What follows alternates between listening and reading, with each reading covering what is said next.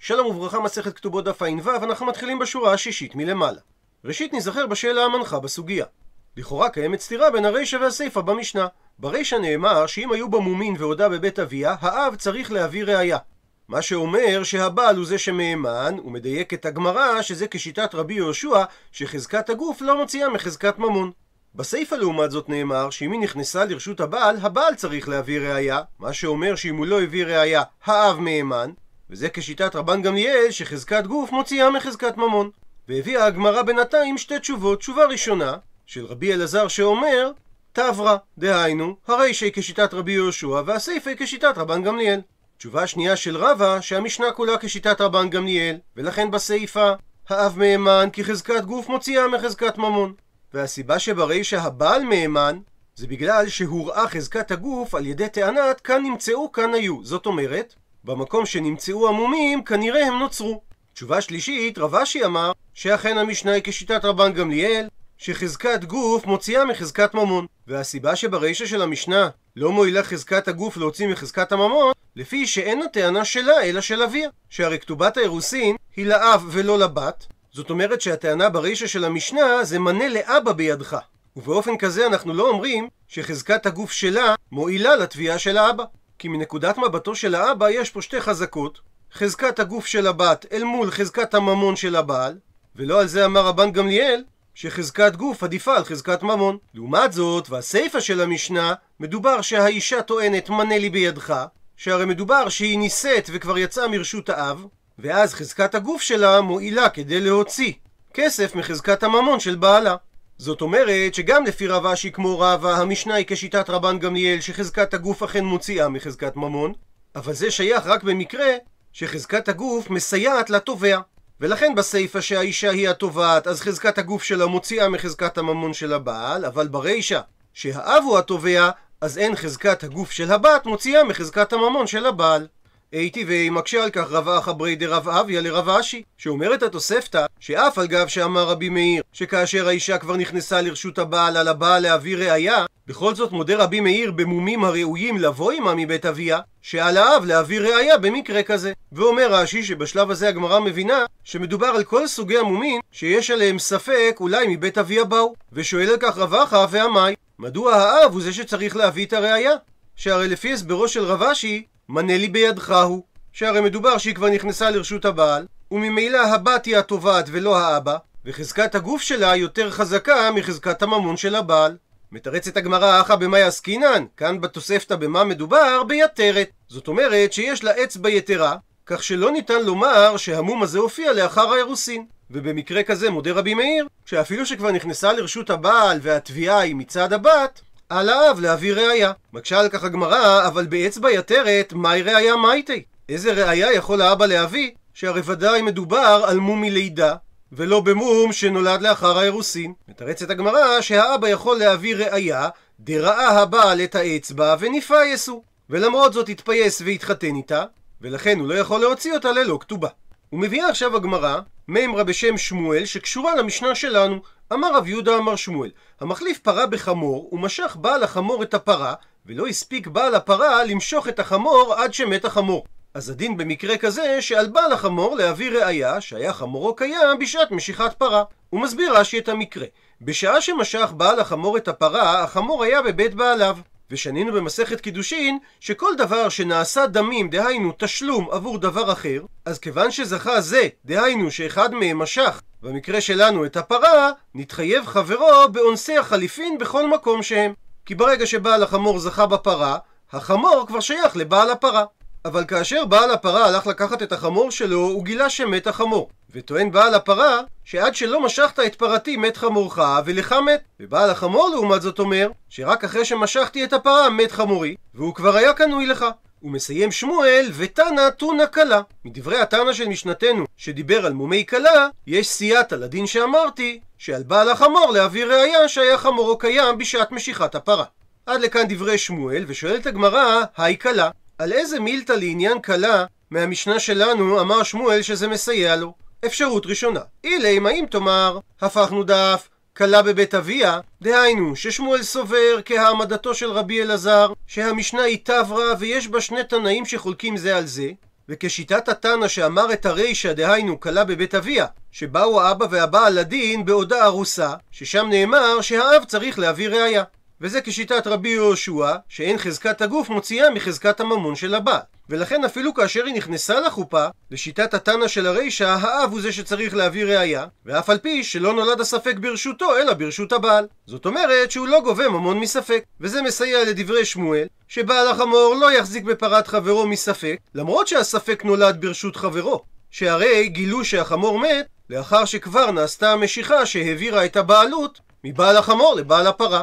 דוחה הגמרא ואומרת מי דמי? מה אתה משווה בין שני המקרים? הטם מייטי אב ראיה ומפיק שם ברישא של המשנה דין הוא שהאבא צריך להביא ראיה שהרי הוא המוציא מחברו. ורק על ידי שיביא ראיה הוא יכול להוציא ממון מהבעל. לעומת זאת הכה כאן בדברי שמואל מייטי בעל החמור ראיה ומוקים. הרי בעל החמור מוחזק בפרה ושמואל אמר שהוא צריך להביא ראיה כדי להעמיד את הממון שבידו. ולכן מביאה הגמרא תשובה שנייה אמר רבי אבא שמה שמסייע לדין של שמואל מהמשנה שלנו זה התנא ששנה את כלה בבית חמיה. שלפי רבי אלעזר, את הסיפא של המשנה, שאומרת שעל הבעל להביא ראייה, שנה תנא שסובר כרבן גמליאל, שחזקת גוף מוציאה מחזקת ממון. וכך היה צריך להיות הדין גם ברישא, כאשר נמצאו המומים בבית אביה. שלמרות שלא נולד הספק ברשותו של הבעל, עדיין הנבעל להביא ראייה, כדי להפקיע את כוח כתובתה. ומטרת הראייה שבבעל מביא, זה לא להוציא ממון מהאישה, אלא להחזיק את הממון שנמצא אצלו.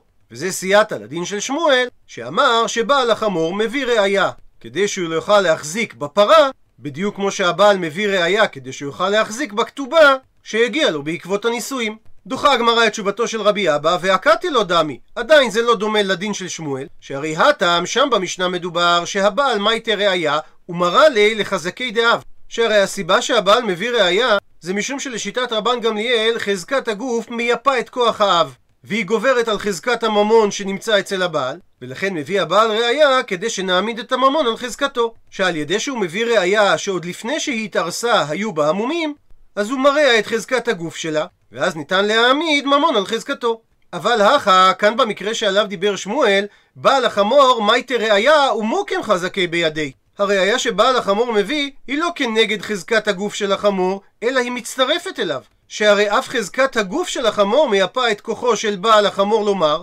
שהעמד חמור בשעת המשיכה על חזקתו הקודמת והוא היה בחזקת חי, ולכן כאשר הוא מת הוא כבר היה ברשות בעל הפרה. ואם כך, למה בעל החמור בכלל צריך להביא ראייה? ולכן מביאה הגמרא תשובה שלישית, אמר רב נחמן בר יצחק, שהדבר שמסייע לשמואל מהמשנה שלנו, כהסברו של רבי אלעזר זה התנא ששנה כלה בבית אביה, שהתנא הזה סובר כרבי יהושע שהבאת הראייה על האב למרות שחזקת הגוף אצלו, ולכן גם במקרה של הסיפא חולק התנא הזה, שאפילו אם היא נמצאת כבר ברשות בעלה, עדיין על האב להביא את הראייה, ואף על פי שלא נולד הספק ברשותו. ועד לכאן זה בדיוק כמו התשובה הראשונה שהביאה הגמרא, ועל כך הקשינו שהרי מטרת הראייה שמביא האבא זה כדי להוציא ממון. ושמואל לעומת זאת דיבר שבעל החמור מביא ראייה כדי להשאיר את הממון שבידו. ועל כך אמר רב נחמן בר יצחק שמדובר ולקידושין. דהיינו לעכב ביד האבא את כסף הקידושין שנמצא בידו שאם לא יביא ראייה הוא צריך להחזיר אותם ולפי ההסבר הזה מטרת הראייה היא כדי להחזיק כסף בידו ולא כדי להוציא. הוא מוסיף רב נחמן בר יצחק ולא תימה ואל תאמר שהסייעתא הזאת לדברי שמואל זה רק אליבא דבן דאמר לפי מי שסובר שקידושים לאו לטיבועין ניתנו דהיינו שסתם קידושים לא ניתנו כמתנה גמורה. כך שאם מת החתן אז הקידושים חוזרים לאבא. ואז תאמר שבמקרה שיש ספק האם אכן הקידושים חלו בגלל שהתגלו המומים בגוף הבת נאמר שאין כוחה של הבת היא יפה בהן ולכן היא צריכה להביא ראייה כדי להחזיק בכסף הקידושין אלא אומר רב נחמן בר יצחק אפילו למאן דאמר שקידושין לטיבועין ניתנו שהחתן נתן אותם כמתנה גמורה לכלה, כך שאם החתן מת, אז כסף הקידושים נשאר אצל האבא. אז אם כך, מדוע על האבא להביא ראייה? כי הני מילי זה דווקא מתי שמדובר על קידושי ודאי, שאנחנו אומרים קידושים לטיבועין ניתנו. אבל כאשר יש טענה שמדובר על קידושי טעות, כפי שטוען הבעל, אז אם הייתה האבא ראייה אין, אכן הוא יוכל לשמור את כסף הקידושים אצלו, אם לא יביא האבא ראייה, הוא לא יוכל לשמור את כסף הקידושים אצלו. מקשה הגמרא על תשובתו של רב נחמן בר יצחק מיטיבי, שכך אומרת הברייתא במסכת חולין. מחט שנמצאת בעובי בית הכוסות מצד אחד כשרה, אם נמצאה המחט משני צדדים, הבהמה טרפה. ואם נמצא עליה, דהיינו על המחט, קורט דם, קצת דם, אז בידוע שהוא הנקב נעשה לפני שחיטה. אבל אם לא נמצא עליה, דהיינו על המחט, קורט דם, אז בידוע שהוא הנקב לאחר שחיטה נעשה. ואם ראו שהוא גלד פי המכה, דהיינו פי הנקב, אז בידוע שכבר ששלושה ימים קודם שחיטה היה הנקב. אבל אם לא הוגלד פי המכה, אז לא ברור מתי נעשה הנקב, והדין במקרה כזה שהמוציא מחברו עליו הראייה. הוא מסביר רש"י, מקום יש בראש הכרס של הבהמה סמוך להמסס, שהוא קרוי בית הכוסות. והסיבה שהוא קרוי כך שהוא כאין כוס, ויש בו סביב שפתו עובי שני כפלים כפולים ודבוקים. כאן נמצאת הכרס, וכאן נמצא בית הכוסות. ואם נסתכל על התמונה בהגדלה, נבין את דברי רש"י, מדוע בית הכוסות נקרא בית הכוסות. וכאשר נמצא מחט תחובה באותו עובי, ומתוך עוביו אפשר לה שהיא לא נקבה את כל בית הכוסות. אז אם הנקב הוא מצד אחד, ואין המחט נראה אלא מבפנים, הבהמה כשרה, כי זה לא נחשב נקב, ואם המחט נראית משני הצדדים, אז הבהמה היא טרפה. והשאלה בתוספתא היא, האם בעל הבהמה מכר לטבח בהמה שהיא טרפה? אז אם נמצא דם על המחט, זה אומר שהנקב נוצר לפני שחיטה, כי בעקבות הנקב ירד שם דם, וממילא זה אומר שהבהמה טרפה. אבל אם לא נמצא דם על המחט, זה אומר שהנקב נוצר לאחר שחיטה והבהמה כשרה. וכאשר יש כבר גלד על הנקב, אז זה אומר שהנקב בהכרח נוצר שלושה ימים לפני שנשחטה הבהמה. ולכן אם הטבח קנה את הבהמה בתוך שלושה ימים מהשחיטה, זה מקח טעות, ויחזיר לו בעליה את מה שהוא שילם שהרי מכר לו טרפה. אבל במקרה שלא הוגלד פי המכה, ואז נוצר ספק, כי הטבח אומר, עד שלא לקחתי ניקה ומכרת לי טרפה, ובעל הבהמה אומר שרק אחרי שמכרתי נוצר הנקב, אז הדין במקרה כזה שהמוציא מחברו עליו הראייה, ועכשיו זה תלוי.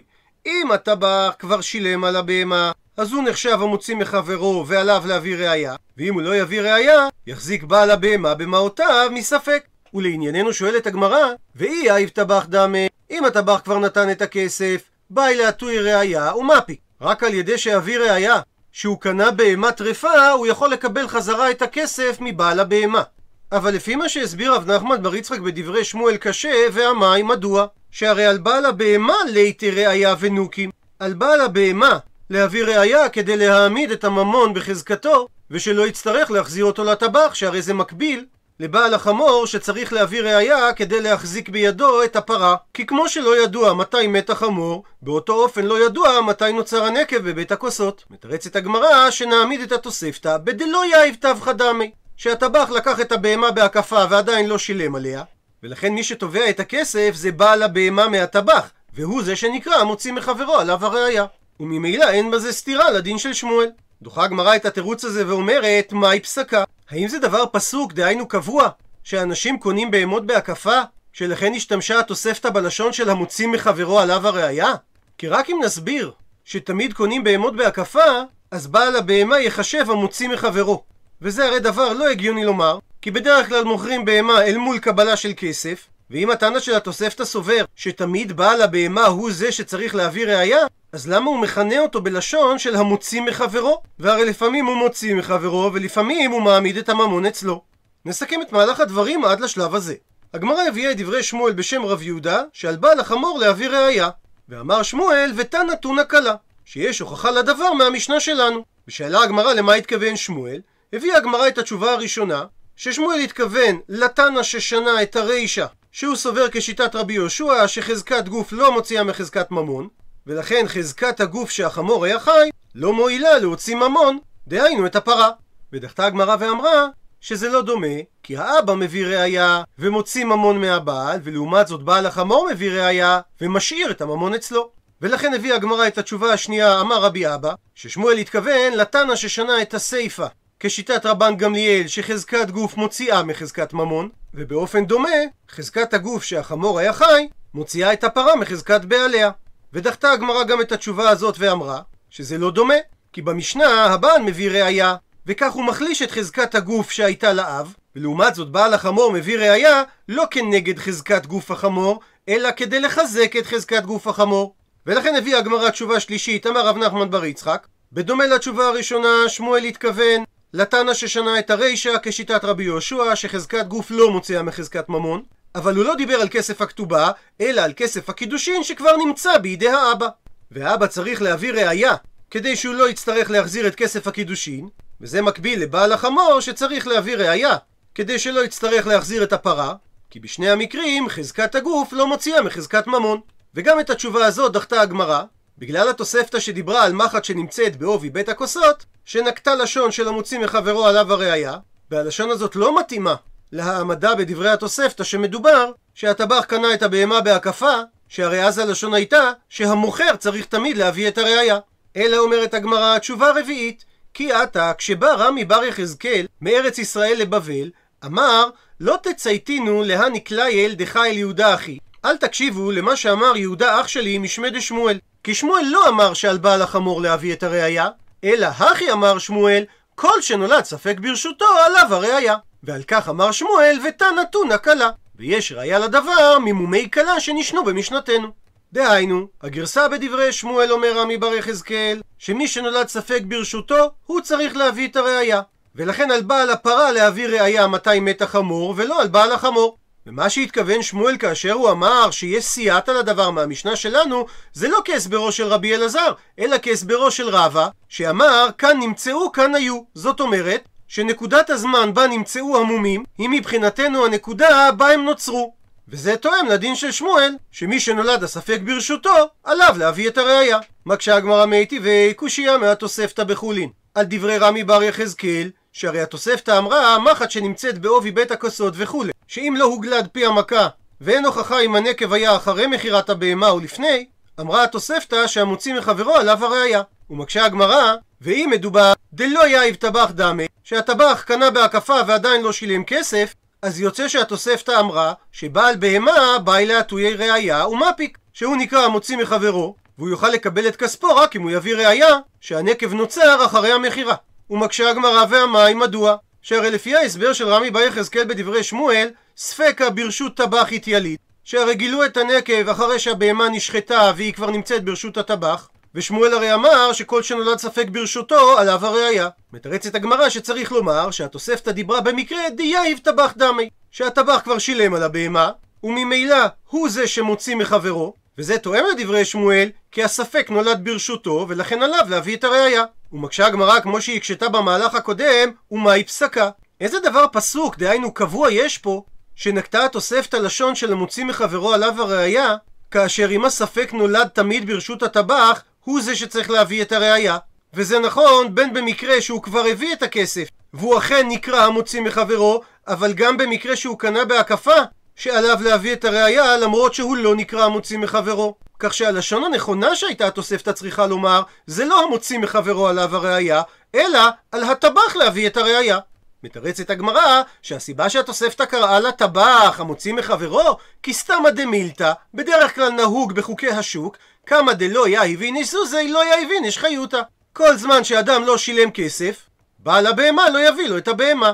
ציטוט מהמשנה וחכמים אומרים במה דברים אמורים במומין שבסתר. ועל כך אמר רב נחמן הפכנו דף ונכפה כמומין שבסתר דמי. שאם הכלה חולה בחולי שממנו נופל לארץ דהיינו אפילפסיה והתקפי המחלה יש להם זמנים קבועים שהם באים כך שהיא יכולה להיזהר ביום שבו היא יודעת שיהיה לה התקף שהיא לא תצא בין הבריות אז אנשים לא יודעים שיש לה את מחלת הנפילה, וממילא זה נחשב כמומין שבסתר. הוא מסייג את הגמרא, ואני מילה, אבל זה דווקא דקביע לזמן. כאשר להתקף מהמחלה יש זמן קבוע ואכן היא יכולה להסתיר אותו. אבל אם לא קביע לי, אם אין זמן קבוע להתקפים, ממילא היא לא יכולה להסתיר את המחלה, ולכן כמו מין שבגלוי דמי, שבהכרח הדבר ידוע לאנשים. עד לכאן דף ע"ז. למעוניינים בהרחבה, אפילפסיה היא קבוצה של הפרעות נוירולוגיות המאופיינות בפרכוסים הנובעים מפעילות עודפת וחריגה של תאי עצב בקליפת המוח. התקפים אפילפטיים מתרחשים לפרקים ונוטים להישנות ללא סיבה מיידית ומבוססת. הגורם לאפילפסיה ברוב המקרים אינו ידוע. השם העממי לאפילפסיה הוא מחלת הנפילה, על שם הנפילה בזמן הפרכוס, אך מקור השם אפילפסיה הוא במילה היוונית אפילפסיס, שפירושה השתלטות. השם הזה נובע מהעובדה שפרכוס אפילפטי נראה למתבונן מבחוץ כאילו גורם זר השתלט על הלוקה במחלה. גם השם העברי מקורו ברושם שיוצר ההתקף האפילפטי על המתבונן מבחוץ, שכך אומרת הגמרא שהמחלה נקראת נכפים. משורש כפה, דהיינו, כפוי לעשות פעולה שלא מרצונו, כלומר חולה שכפאו שד. גם השם היווני וגם השם העברי הם בהטענה לאמונה שהייתה רווחת שהמחלה האוחזת באדם נגרמת על ידי התקפים של אלים או שדים. מחלת האפילפסיה לא מונעת מאדם לחיות כאדם רגיל, וגם היו אישים מפורסמים שהיו חולים באפילפסיה, לדוגמה נפוליאון, אגתה קריסטי, תומאס אדיסון, אלכסנדר מוקדון, ז'אן דארק, יוליוס קיסר, ואן גוך, צ'ייקובסקי, סוקרטס וצ'ארלס דיקנס. חשוב לדעת שלעיתים עלולים הפרכוסים לגרום נזקים לחולה או לסביבתו, לדוגמה חבלה כתוצאה מנפילה, טביעה בים או תאונת דרכים, במידה וההתקף האפילפטי מתרחש בעת נסיעה. ולכן כל מי שנמצא ליד אדם שמפרכס צריך להקפיד על הכללים הבאים. דבר ראשון, לסלק חפצים מסוכנים מהסביבה. דבר שני, להשכיב את החולה על הצד ולהניח משהו רך מתחת לראשו. כמו כן, אסור לנסות לרסן בכוח את תנועות הפרכוס של החולה. אסור לדחוף חפצים או אצבעות לפיו ואין כל צורך להנשים אותו